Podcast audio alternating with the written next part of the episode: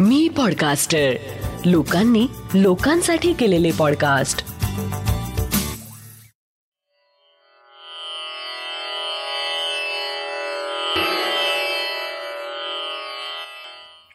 श्री गजानन महाराज की जय.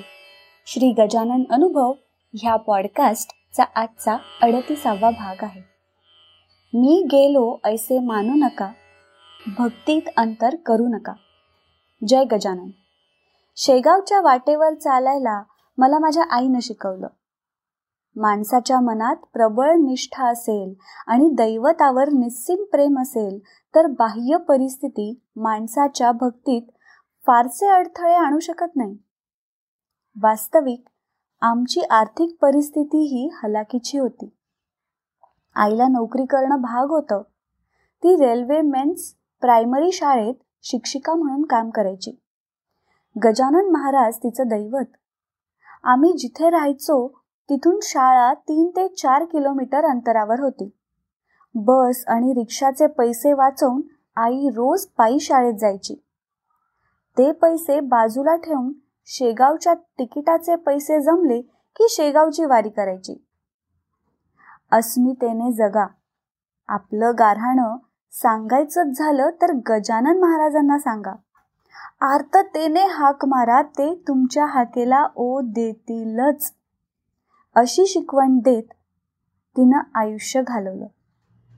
दोन हजार आठ साली आईने जगाचा निरोप घेतला.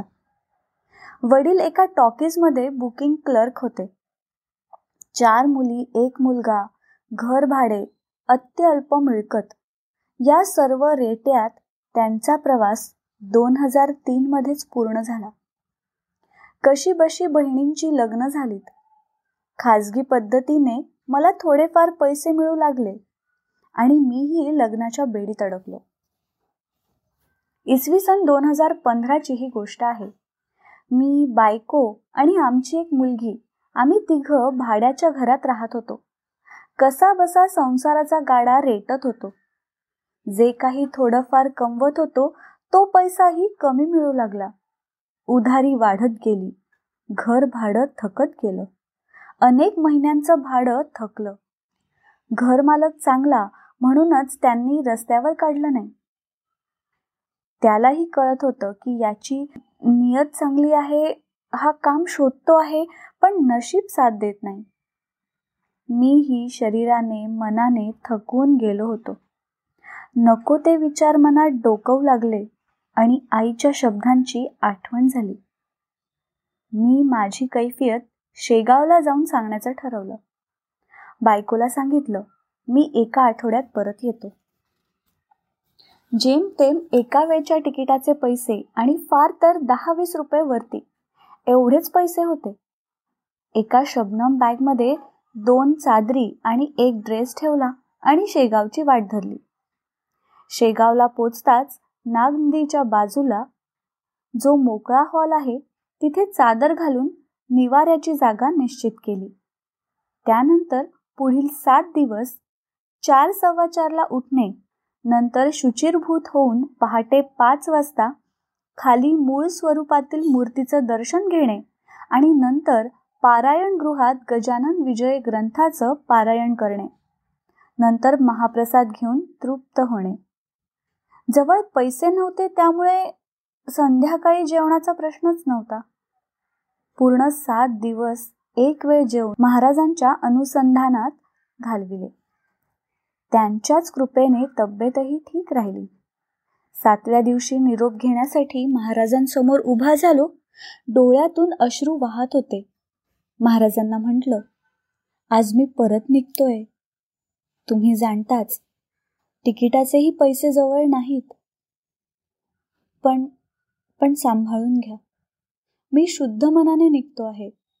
मला माझं पुण्य किती माहिती नाही पण मला वाटतं माझ्या आईची पुण्याई खूप होती. तिच्या सल्ल्यानुसार माझं गारहाणं तुमच्यासमोर मांडलं आहे. आता अधिक काय बोलू? येतो मी. मी परतीच्या प्रवासात ठरवलं होतं की टी सी आलाच तर त्याला सगळं खरं सांगायचं. खोटं बोलायचं नाही. जे होईल ते होऊ दे. जनरलच्या त्या डब्यात त्या दिवशी टी सी आला. पण आश्चर्य म्हणजे माझ्या आजूबाजूला सर्वांकडे तिकिटाची चौकशी केली. पण माझ्याकडे पाहिलंही नाही आणि निघून गेला. गाडी नागपूर स्टेशनला थांबली. मी सुखरूप बाहेर पडलो. मी सीताबर्डी भागात येऊन पोचलो.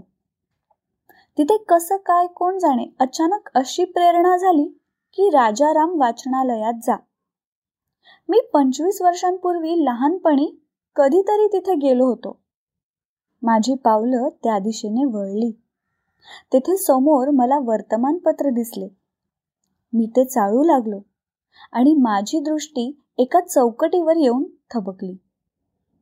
तिथे लिहिलं होतं सहकार नगर गजानन महाराज मंदिरात पुजारी हवा. अपेक्षा पूजेचे कार्य व्यवस्थित करणे. निवासाची सोय मंदिरात करण्यात येईल. Phone number. मी त्या नंबरवर फोन केला. त्यांनी दोन दिवसांनी भेटीला बोलावले. शेगावला महाराजांनी माझं गारणं ऐकलं. सात दिवसाच्या आतच माझा प्रश्न मार्गी लावला. अनेक लोकांमधून गजानन महाराजांच्या मूर्तीची पूजा करण्याची जबाबदारी माझ्यावर टाकण्यात आली. निवासाचा सुद्धा प्रश्न सुटला. नागपुरात सहकार नगरला गजानन महाराज मंदिराची विस्तीर्ण जागा आहे. रस्त्याला लागून थोडं आत मंदिराचा मुख्य प्रवेश दरवाजा. तिथून तीन चार पावलावर तुळशी वृंदावन. तिथून तीन चार पावलांवर मंदिराच्या पायऱ्या आणि दार. आत मंदिरात प्रवेश केला की साधारण पंधरा पावलांवर पादुका. पुढे गाभारा आणि त्यात महाराजांची मूर्ती. पायऱ्या चढून मंदिरात आलं की उजव्या कोपऱ्यात एक तक्तपोस ठेवला आहे. तिथे वर महाराजांचा मांडी घालून प्रसन्न चित्त बसलेला मोठा फोटो आहे. तिथेच कोपऱ्यात एका छोट्या रॅकमध्ये काही गजानन विजय ग्रंथ ठेवले आहेत. मंदिरात सकाळ संध्याकाळ पूजा आरती होते. दर्शनासाठी येणाऱ्या भाविकांची संख्या गुरुवारला भरपूर असतेच पण अन्य दिवशी पण बरेच भाविक येतात. सकाळी बाराच्या सुमारास नियमाने सहा सात भाविक दर्शनाला येतात. मी साधारण त्याच सुमारास पादुकांच्या भोवती स्वच्छ पुसून मंदिराचं दार बंद करून पुन्हा संध्याकाळी दर्शनासाठी उघडतो. शुक्रवार वीस ऑगस्ट दोन हजार सतराची ही गोष्ट. दिवाळी पाडव्याचा तो दिवस होता. आदल्या दिवशी लक्ष्मीपूजनाच्या निमित्ताने मंदिरातील फोटोंना हार घातले होते. बरेच लोक दर्शनाला येऊन गेले होते. त्या दिवशी साधारण साडे अकराच्या सुमारास मला काहीतरी विचित्र वाटायला लागलं.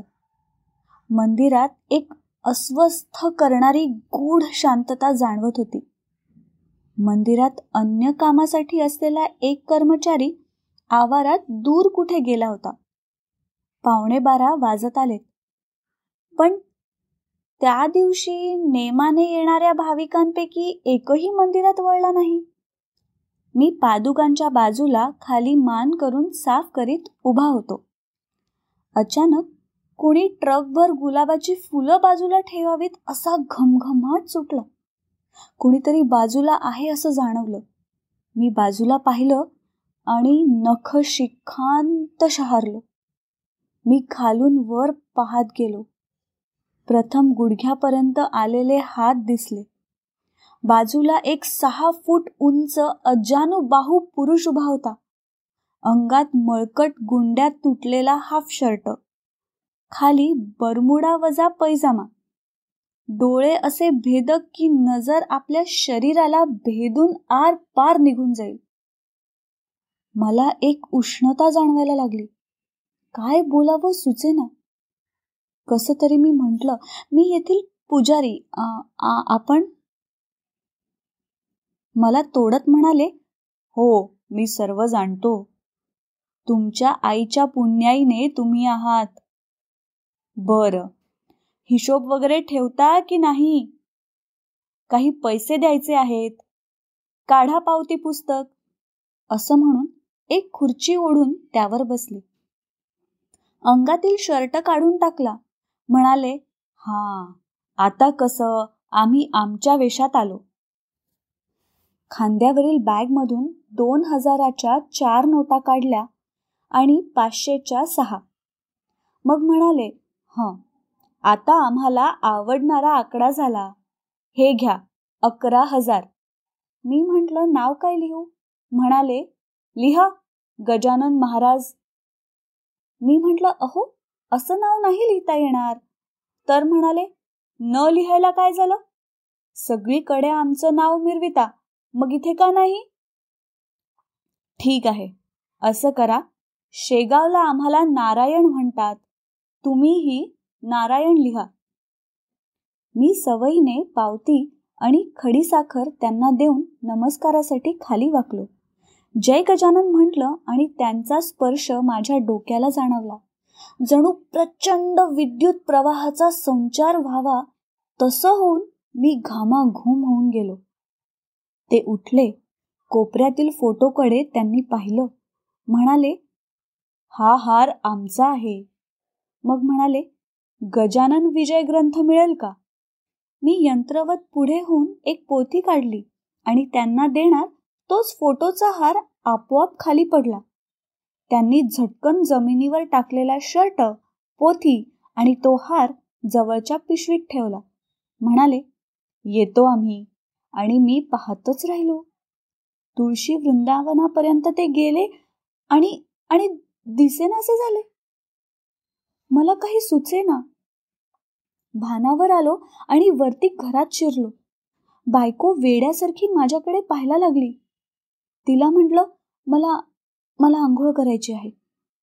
आंघोळ करून शरीर थोडं शांत झालं. बायकोला सगळा प्रकार कथन केला. मग मनही थोडं शांत झालं. त्या दिवशी आईच्या पुण्याईने मला महाराजांची प्रचिती दिली होती. मी गेलो ऐसे मानू नका भक्तीत अंतर करू नका. आम्ही मंदिरातील सीसीटीव्ही कॅमेरा चेक केला. तर त्यात फक्त माझ्या हालचाली दिसल्या. अन्य कुणीच दिसलं नाही. मी प्रसाद देताना दिसलो पण कुणाला दिला ते दिसलं नाही. पैसे घेताना दिसलो पण अकरा हजार कुणी दिले ते दिसलं नाही. मंदिराच्या व्यवस्थापनाने ते अकरा हजार रुपये महाराजांचा आशीर्वाद म्हणून जपून ठेवावे असं ठरवलं आहे. आणि हा सर्व प्रसंग आयुष्यभर जपून ठेवण्याचा मी प्रयत्न करणार आहे. आणि त्यासाठी सहाय्यभूत ठरणारा जप सोबत असणारच आहे. श्री गजानन जय गजानन. श्री गजानन जय गजानन. आत्ता आपण ऐकलात हा अनुभव आहे श्री जितेंद्र विनायक करमरकर नागपूर यांचा. जयंत वेलणकर यांनी शब्दांकित केलेला पौर्णिमा देशपांडे हिच्या आवाजात आणि नचिकेत शिरे प्रस्तुत श्री गजानन अनुभव ह्या पॉडकास्टचा हा भाग. हा अनुभव तुम्हाला कसा वाटला हे आम्हाला नक्की कळवा. आणि तुमच्याकडे असे काही अनुभव असतील तर ते पण आम्हाला पाठवायला विसरू नका. आपल्या प्रतिक्रिया किंवा अनुभव आमच्यापर्यंत पोहोचवण्यासाठी डॉक्टर जयंत वेलणकर आणि मी पॉडकास्टचे डिटेल्स एपिसोडच्या शो नोट्समध्ये दिले आहेत. दर गुरुवारी नवीन अनुभव ऐकण्यासाठी मी पॉडकास्टरच्या यूट्यूब चॅनलला लाईक आणि सबस्क्राईब करा. आणि मी पॉडकास्टरचे इतरही पॉडकास्ट नक्की ऐका. लवकरच भेटूया पुढच्या गुरुवारी एका नवीन अनुभवासोबत. तोपर्यंत श्री गजानन जय गजानन।